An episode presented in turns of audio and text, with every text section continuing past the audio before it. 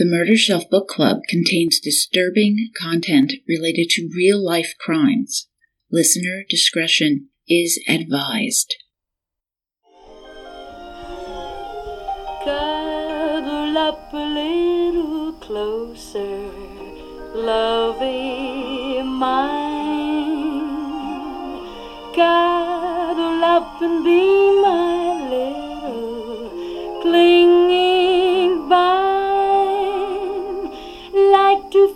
feel your cheeks so rosy, like to make you comfy, cozy, cause I love from head to Welcome back, Murder Shelf Bookies. I'm Jill. And I'm Tara. Okay, Murder Bookies, we have a special bonus episode for you as part of our series on Jake Anderson's Gone at Midnight The Mysterious Death of Elisa Lam. We will be hearing it from the author himself, Jake Anderson. He's been kind enough to agree to spend some time with us chatting about the book, his process, and what's next. Tara and I couldn't be more thrilled. And here you are. We are introducing Mr. Jake Anderson. He is the author of Gone at Midnight, The Mysterious Death of Elisa Lam. And thank you very much for joining us. Yay! I appreciate it. I, I think it's really cool that you did this book. I mean, that video went crazy. Everybody in the world looking at it, trying to figure out what was going on. And you were the one that did that huge investigation. Yeah, the video is definitely kind of what triggered the whole thing. I mean, if it weren't for that video, it's very unlikely that the case would have kind of taken on as much like cultural obsession as it did. Yeah. Combined with poor victim's body being found in a rooftop water tank, that's just added a whole other dimension to it. But yeah, the videotape I think added kind of this like weird visceral mystery to it that I got a, kind of obsessed with, and um, I know a lot of other people did too. I talked to two different body language analysts about her movements, and you know, it's not an exact science body language analysis, but it, it is interesting. It's, it's almost like a lie detector test, like it's not an exact science and it's not admissible in court, but it still adds a little bit of like additional information to consider. Oh, yeah. I have to say, we did do much uh, of a discussion on the body language, and I've studied a little bit on it myself. Have you ever seen Clan of the Cave Bear with Daryl Hannah? That sounds familiar. I don't. I, I certainly haven't seen it recently. You brought it up to me. I, I had never seen it either. Okay, so they're a group of Neanderthals taking a Cro-Magnon young girl who happens to be played by Daryl Hannah, and she grows up with this this clan of the cave bear. And they are guttural in language, but they speak using signs, basically. And the sign for, you know, woman submit, we're going to have sex, is this kind of gesture. And I swear it looks like she's doing that. She does make some very weird gestures. They were interpreted variably as hypomanic symptoms of hypomania, which eh, to me it's almost it's most likely that's at least part of what was going on.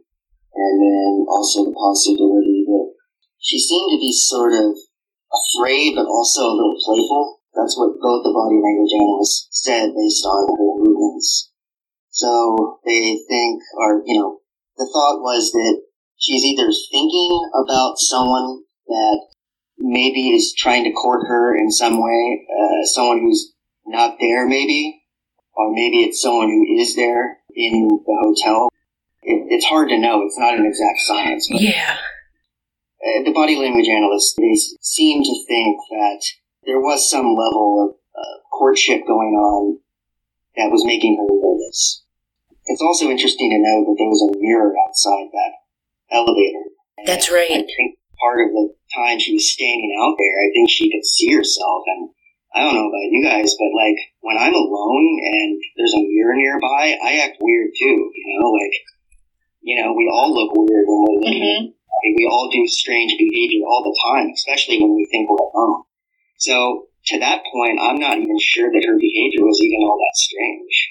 Um, there were parts of it that definitely were. Some of the movements were definitely Mhm. creepy, but I can assure you, I've looked weirder standing around alone. I, I, I think mean, probably I have too. I'm sure everyone might be able to relate. I know I've been drunk, and there have been times where you start to look in the mirror, like after you're like in the bathroom, you're like, talking to yourself and just kind of like moving around, and you're like, that to me is what some of it seemed like. And I was also surprised to hear those interpretations from the analysts. Was that surprising to you too to I guess, hear that and not necessarily think like she was afraid, but was being more or less playful and maybe intrigued by someone that she was attracted to. I definitely felt a little nervous about it because it almost starts to almost hedge into almost like victim blaming and ideology. Not not necessarily victim blaming, but it, it kind of starts to like put some level of I don't know sexual prurience onto her that I'm not sure is necessary. Mm-hmm that I was a little uncomfortable with. I mean, to be clear, she was she was not under the influence of any mm-hmm. uh, alcohol or drugs or whatnot. And in terms of her behavior, yeah, there's moments where she's clearly kind of being wistful and you know, like it's not like the whole video she's gasping in terror in the corner. Like, yeah, sort of yeah. starts like that, but it evolves and she goes through a number of different behavioral phases. And it just adds to the kind of ominousness of the whole thing. I don't know. Yeah. I mean, there's no, unfortunately, I haven't been able to determine an absolute answer of what happened, but someday I will. well, I think if you didn't, I'm not sure anybody's going to, but we can hope. We can certainly hope. That reminds me of something, you know, when getting into what the condition was of her body and the analysis and all, that you were concerned that they had not done a rape kit. But then you find out that they did do a rape kit.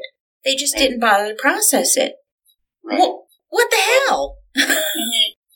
Unfortunately, that's uh, very common. Um, there's a huge like backlog of, of rape kits in this country. I mean, even if they bother to conduct one, which is even more rare. A lot of times they don't get processed, and so that's what happened here. Is the uh, one, well, one of two LAPD officials that were actually willing to talk to me on the record. One of them confirmed that they did do a rape kit, or they did gather the evidence that would be needed to process a rape kit, but they didn't yes. process. Which I don't know. Yeah, I think in, in a case of this magnitude, I think it's ridiculous especially when, uh, well, when anyone, but uh, much less a young woman, is found naked, dead. I, I under such bizarre circumstances. But this was part of just negligence uh, all around. You know, whether there was an actual cover up or whether they just botched the case. You know, they didn't confer with their in-house psychology unit about bipolar disorder you know, I spend a lot of time in the book talking about how this was the same week that the Chris Dorner man was gone. Exactly, yeah. I really do think they were just overwhelmed, which is not to provide them with an excuse, because there certainly isn't one. But um, I really do think that they just straight up botched this, this case all around. Certainly evidence of that, for sure. I'm sorry that Chris Dorner was running around and was such a threat at the time, but you have someone who has died under rather bizarre circumstances. You know, don't drop the ball right now, and they certainly seem to. There's just so little information. It's almost mind boggling how uh, we don't know whether anyone in the hotel was interviewed by the police. We don't know whether, I mean, the only information we got from management any of the employees came through the civil depositions. Yeah. And, uh, you know, I think it's just part and parcel of just like, I mean, I think there's a lot of problems with, with police departments in general, but specifically LAPD mm-hmm. at that time. Basically, like a, a pretty high ranking either supervisor or sergeant. Someone basically came out and blew the whistle and said that LAPD was kind of systematically underreporting violent crimes at the time. They were trying to make it seem like crime was getting better under their watch. Or I don't know if that was their motive, but that would make sense. So, you know, I don't know, it kind of makes, there's a pattern there. If they're not fully looking into the homicide element of it, And oh, it just so happens Oh. even systematically not taking you know violent crime seriously. Yeah, it's an accident. I, I actually remember rereading that part last night, and it was, I think, in 2014 or 2016, or maybe both years, where they were misclassifying and underreporting violent crime, and then at some point, like aggravated assaults or something like that, uh, were being reported at 10% less, Oh, which is shocking. yeah. But I mean, LA, there's a lot going on in LA. I can only imagine just why they were trying to do that and how it actually seems from their point of view, too. The thing I really wanted more than anything was to try and interview the family. Mm-hmm. At the same time, I totally understand why they wouldn't want to talk to anyone. You know, they went through this horrible tragedy, which is, I honestly can't comprehend it. No. And on top of that, they had it kind of turned into this spectacle. I can't imagine what they went through. If I were them, I would have been the same. I was like, I'm not talking to any of you guys. Screw this, you know? That said, it would have been very interesting to hear some of the conversations they had with the police. That Oh, would be yeah. incredibly illuminating. Mm-hmm. I know someone, I know some big shot director. They, I know that he's doing a series on it for Netflix, which was something I was going to try and do, but you know, ultimately they they go with with the big shots for these kinds of things. But what I've heard is that I think they've got a couple of interesting interviews. I don't, I know they're trying to get the family. I don't know if they will do it, but um, I'll, I'll be definitely very intrigued if, if they get an interview with the family because I think that would be Illuminating. The family is going to know. They're gonna, I mean, well, they're going to know how suspicious this is. Yeah, I think they will. They'll at least have more insight, or Yeah. some insight, or a different insight. They'll have a gut feeling. Oh, for sure. We always say, trust your gut. That's kind of our little hashtag, Over which it's not all that creative, but it rings true just about every time. And with the amount of background that you give about web sleuthing and how it was started, and one of the ones that consistently sticks in my mind is the guy you called Mark, and just how he gives our web sleuthing a bad name. just see it on your face right now. Um, So, so just to clarify for anyone who's not certain what you're talking about, Mark was a guy who uh, I saw on a couple of forums who basically sounded coherent, sounded, you know, like he was like, I have information that both the family and the police are going to want to see. Contact me. And so I contacted him. He said he had solved like 10 cases. His investigative method is essentially zooming in on the video and interpreting in the pixels uh, outlines of shadows and demons and imaginary people he says are there. I won't even go into how uh, it's even more absurd than that, but I, I don't want to give that much more time to it. when I accidentally called him again, thinking it was someone else, and so the update I have to that is he called me like literally last week. Oh my god. and it happened again. He, he, he called me and I was, he was like, hey, it's Mark. Uh, we spoke and immediately I was just like, oh my God. And he said, look, you know, I heard some of your interviews where you were, you mentioned my name and look, I know you were kind of making fun of me, but I really do think you need to take this more seriously. And, um, you know, I was as polite as I could be and told him I would you know, I gave him my email, and then I guess he didn't write it down. So when we got off, he tried to call me again and said he hadn't written my email down. I don't know. It's it's I, it's kind of part of a larger trend I'm seeing.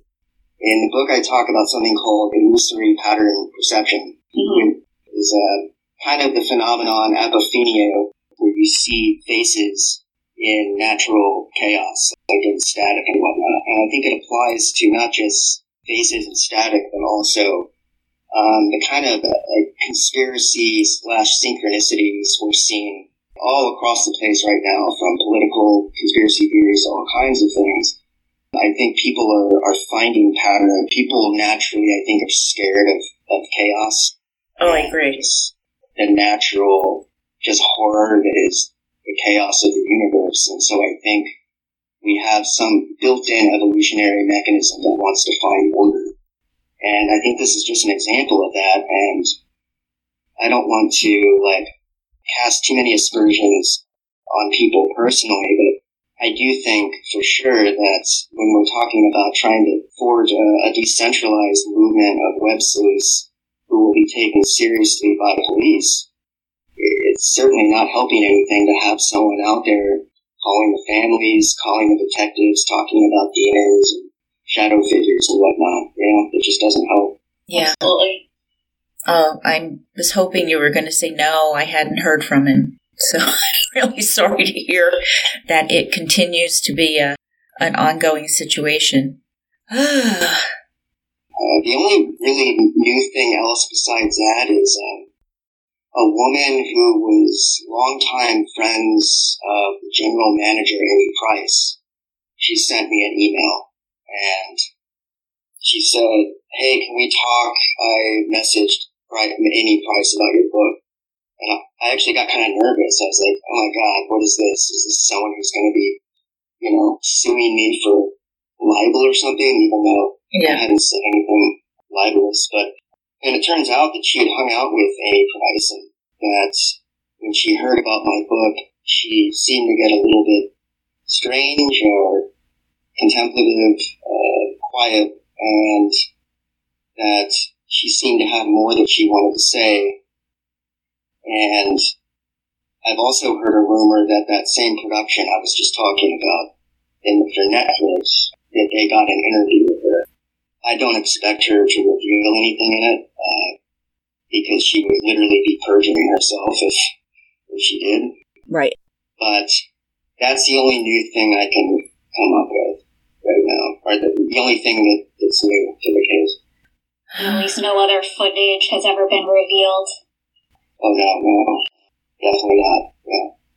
I'm sure there was other surveillance footage from that night, but you know, we don't know. Uh, part of me thinks that maybe there's footage that was very unflattering to Lisa that they, you know, when they realized how badly the footage they put out was handled, as bad as that stigmatized her. Maybe there was other footage and they were like, okay, well, we're not going to do that again. Or maybe the family asked them not to do that again. Who knows? I mean, there's no way there's no other surveillance footage of her in the hotel. Yeah, hotel that size. One camera was working. That's it. During the whole time she was there. I mean, that didn't ring true. Yeah. So tell me, what's next? And and how are you? I want to know how you're doing too. Yeah. Your story became a big part of the book too. So never mind, Yeah, I am yeah. very interested in how you're doing. I, I'm I'm pretty good actually. Um, yeah, I mean, I definitely kind of put myself out there. I I felt like since I was going to be writing about someone else's personal problems, that I I felt like responsibility to put myself out there too and talk about my own struggles with depression and you know issues like that. And um, so yeah, I think it's definitely something in general that needs to be talked about more Totally agree. and especially as it pertains to crime, I think it's a necessity that we start getting more realistic about uh, mental health. Um, but generally speaking, I'm good right now. You know, besides the, the you know claustrophobia of the pandemic, yeah, I'm just trying to reboot my efforts and get better as a, as a journalist and look into some new cases. I was living in Albuquerque for uh, a little while, and there's a case there called the West Mesa murders. And this was basically Albuquerque's first serial killer. And they found uh, basically someone murdered a bunch of sex workers and buried them in Albuquerque. And the police didn't take it seriously because police don't take crimes against sex workers seriously, especially people of color. Yeah, sadly. And so I, I was digging into that pretty hard, actually. I interviewed like the, the, the new surgeon of sex crimes in Albuquerque who seems to be trying to turn things around there. And I desperately want to write a longer piece about this case. I've interviewed some family members you know, I think I was trying to figure out how to piece it together. Um, there's a few other cases I'm working on. I definitely want to write something that's not so personal next time. or my next thing, I, I kind of want to, uh, you know, do a little slightly more traditional true crime format because I get it. I've heard, I've seen review. I mean, a lot of people love the book, but I've seen all the reviews. I know that some people were really turned off by how much I talk about myself and that whatnot. Uh, my intention is always to bring kind of a new, you know, element to true crime, a new angle to it. But um, I might have gotten a little carried away. but uh, you know, you live and you learn, you grow, and that's what I'm trying to do right now is just get better I think you were incredibly brave to do that. I think so too. And I'm sure it was probably a little yeah. cathartic as well. Yeah, what? Yeah. Yeah, and here you're you're kind of following in her footsteps to see what happened, where she was, fifth floor, fourteenth floor, how would you get where, as you are literally, literally walking in her footsteps, right. dealing with the mental health issues, which I think is going way above what most journalists would do experiencing that, which is in- incredible. I mean, you know, there was a point where I turned around I said to Tara, I said, Do you realize that he's got this this book contract and he's doing all this research and doing all this and said, Hey, I'm going off the meds. But I got what you were trying to do. I think that was incredibly brave to do that. Mm-hmm. Risky as hell, man appreciate that. It, it, was it's just always been something that's important to me. Uh, in, in many ways, I think I'm lucky to have started to kind of destigmatize the idea of being on the medicine starting when I was like 18. Because I think for a lot of people, it's too scary, and it is scary to tweak your brain chemistry. You know, the more and more I talk to people who have just overwhelming depression and anxiety, people who in many cases really can't even function or keep work or keep relationships. Like I think it's it's more important to be like honest with yourself about what you need and how to tweak things. And I'm, I'm especially glad that you guys caught on to like the narrative device because basically what I wanted to do was build up the whole second act of the book so that you thought climax of that part of the book was going to be discovering some big new piece of information or a ghost or something like that. But ultimately, the, the climax of that part was just me, you know, coming brutally to terms with, with my own faults, if we want to call it faults or, or whatnot. But uh, yeah, it was kind of a misdirection. But certainly, there were certainly a lot of readers that hate me for it. But whatever. Oh. I mean. I don't think so. I know people who have definitely had problems with depression and they think it's weak. I'll just push through it and it's just weak. And, and I've said, well, if you had strep throat, you know, would you go get an antibiotic? It's like, well, yeah. I said, well, I don't get it then. Why not get medication to help you with a biological problem? Oh, well, I don't see it that way. I said, well, why not? It's a biological problem. This is not 1952. This is not 1852 you know, we're not going to walk in an insane asylum and bring people through bedlam. You know, we're not going to look at the inmates. I said, we've come a long way since then. Come on now. Got to keep talking about it. We need to do a lot more with mental health in this country. I've been talking to a lot of my friends who are into true crime, and uh, there's one of them that I got really super interested in reading your book. As soon as I told her about it, I think she got the audio version. Yeah, she hasn't been able to really read. She's been going through grad school, getting her degree in uh, social work and actual uh, and being a sex therapist, and then she's also been dealing with young girls and body image issues, depression, anxiety, and she's gone through a lot of that herself. So she's coming at it from your perspective as well, and also trying to lessen the stigma of mental illness. And I know that she is very active on social media and, and coming to terms with some of those things and really trying to make an effort to have other people look at it in a way where it's not weird, it's normal. There's so many people who suffer from this, but yeah. she was super excited that I brought her your book to her attention. So I'm definitely going to circle back with her and see what she thought. That's great. Thank you. I appreciate that. I think that was my favorite part. It was definitely refreshing to see that. Again, you were brave in doing so, and I think it just brought a little bit more to the story. Just to just to showcase that with her because we saw just from that video, we it, it's rare when you really dive into like a victim sometimes and see it from their point of view. But then it's also even more rare where you see it coming from an author kind of coming along in that same aspect. So just seeing her blog writing saying put in there too, it just kind of it really gave me a lot of extra to really understand her, understand you, and then a lot of the fluff, I guess, if you would call it, around the case, just in terms of conspiracy theories and ghosts, which is exciting to, to read through as well, but I think this kind of really made it more realistic to me and think about things in, in a definitely different manner.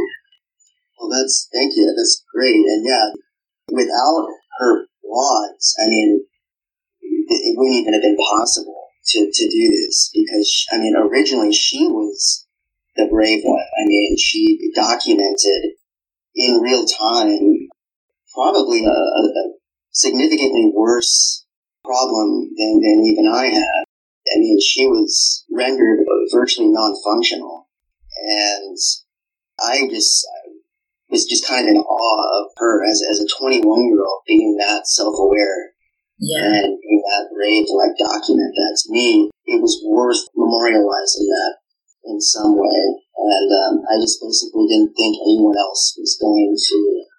I mean, I'm sure people are going to touch upon the mental illness angle and whatever they do, but to me, that was the initially that was the bigger story for me. That was originally why I started writing about case was that narrative, and then I started finding stuff out about the case that made me think, oh my god, what if, what if this actually is like a, a homicide, you know? So, Yeah. I think you did a masterful job. I really do. thank you so much. It Yeah. really means so much. to We wouldn't have been seeking you out, believe me, if we were a little impressed. It was okay. Yeah. Right. No, it was it was terrific. I really thought it was amazing. The the weaving of the different threads, the way you put the whole thing together in a way that made sense. Just that, taking all of that, and it made sense. I mean, I can't do that. You did that. That was amazing. Thank you so much. That really does mean a lot to me. And people are, you know, you know, I definitely got a lot of bad reviews and critiques and whatnot, but I've also gotten like uh, dozens upon dozens of, of personal messages from people essentially thanking me for for covering that part of it and you know shedding a light on that. So like, and to me, that's makes the whole thing worth it. Yeah, You know what just hit me too is the way you described her friends that you know she felt they kind of left her, but they may not have seen it that way. You know, again, the differing perspectives on how you're looking at that. And I mean, that section alone is invaluable to anybody who's dealing with someone. I mean, I'm talking young people now, um, former high school teacher here. Young people who are dealing with a friend who has depression you you may not be able to step into their shoes because you don't have any life experiences. You're you're just a teenager yourself. I'll tell you that if I were still teaching psychology, I would pull that out, use that in class. I really would. Yeah, for young people, that's definitely a major social ostracization that can go on. And I mean, teenagers, young adults are obviously already so um, confused uh, and, and, and torn in different directions by hormones and, and just changing psychology. It's even that much harder. Oh yeah. You know, I remember when I, I mean, I was, I'm 38 now. When I was 21, I was, uh, you know, A mess. Same.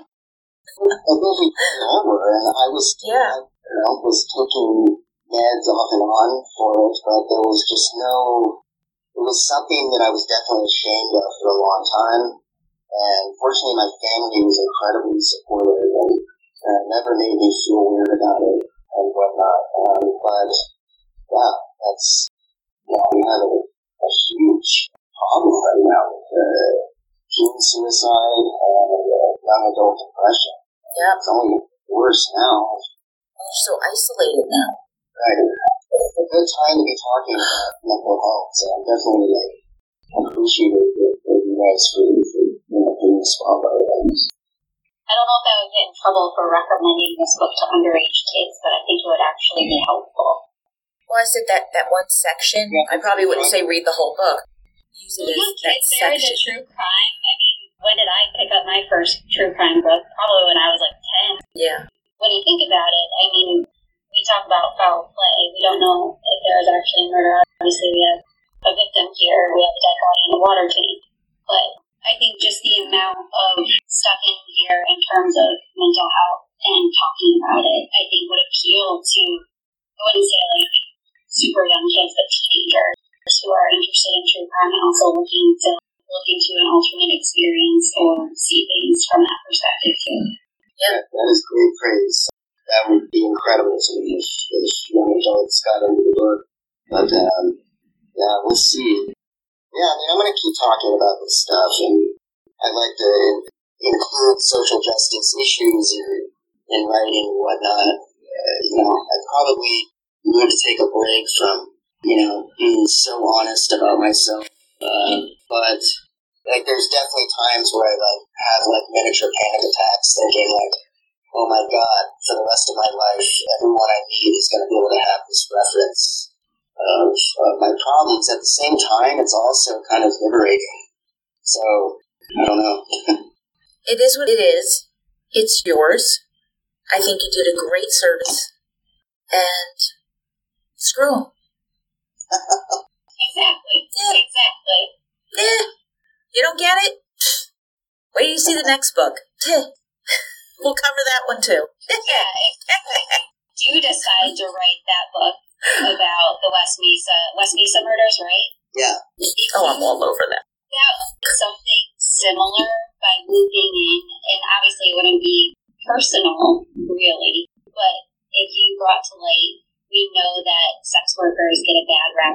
Like we know that there's like no protections for them. People of color, transgender. I mean, Jill and I talked. I, I want to say a few times about how there should at least be protections because I mean, this this is a job whether we like to say it or not. I mean, sometimes you can help it, sometimes you might not be able to, or it is a fairly lucrative business. And considering like strip clubs legalized things like that, where it might not be sex, but there, there's still plenty out there where a lot of people are doing it. It's just not legalized, similar to I guess marijuana, if you want to if you want to look at it that way. But just the stigma around sex workers and the fact that they are still people despite what they do, Mhm. and the fact that their crime is not reviewed in any similar light to, say, I, I don't want to get too um, in the weeds here, but like a white woman who's murdered or a who was murdered or something like that. So I would really like to see that.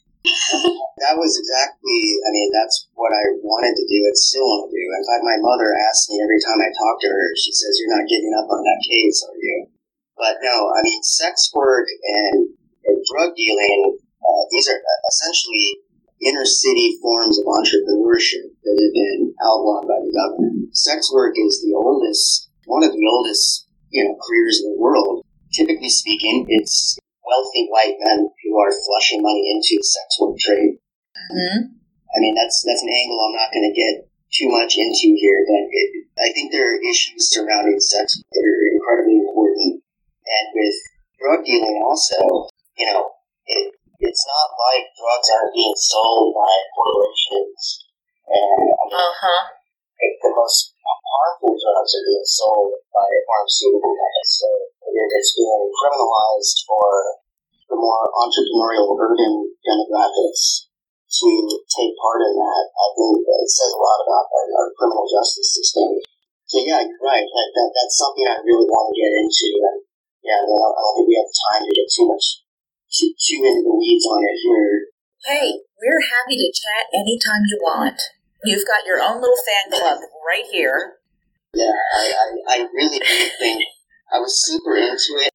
And also, you know, because I know this is a, a true crime book club, and, and ultimately, at the end of the day, true crime is what we're talking about here. Uh, You know the name of this killer? I, I've gotten pretty close to a woman who was running uh, Street Safe Albuquerque. She started the company because of the West Mesa case, uh, which is also called the Bone Collector.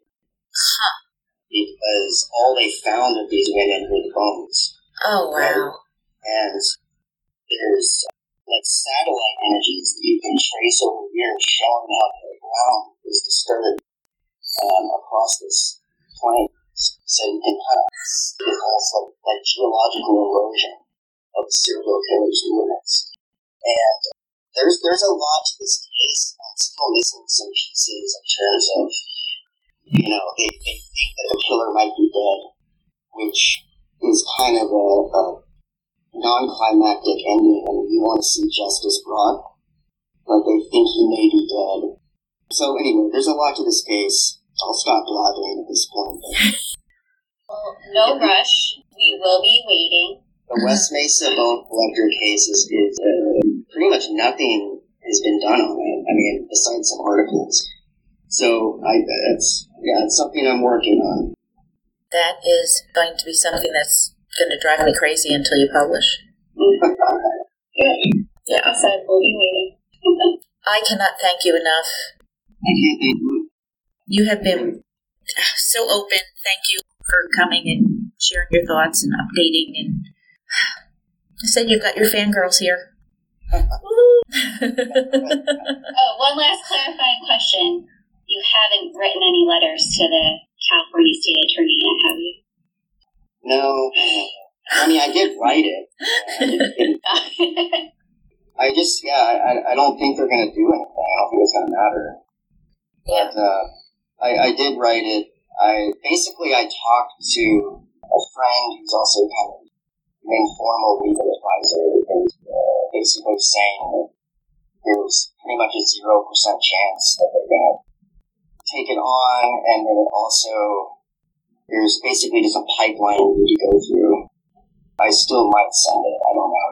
You start getting into some thorny legal issues there when you start, you know, making claims to a, a state attorney general. So, yeah, Thank you again. no, yeah, no, I really appreciate you guys focusing on my book. It means a lot to me, and I love the work you do. And, and yeah, we'll talk again soon. Hopefully, I'll have another book at some point, and uh, we'll talk again. Thank you. It has been great. Hey, keep in touch, please. This is awesome. I feel like you we much. bonded over technical problems. Oh, yeah, this was a, a wonderful interview. I'm, I'm, I'm honored. Uh, we're, we're friends from here on out, and I, I don't think this is the last time we, we, we've spoken. Great, great, great. Appreciate you. All right, you guys are my new favorite people. Yes. Uh, Jake, thank you so much. You've been great. Thank you. All right, take care, guys. Bye. That concludes our bonus episode. Hope you enjoyed hearing from Jake Anderson as much as we enjoyed talking together. Now back to work on our next book, A Wilderness of Error by Errol Morris. Take care, murder bookies. Written and produced by Tara and Jill, all rights reserved.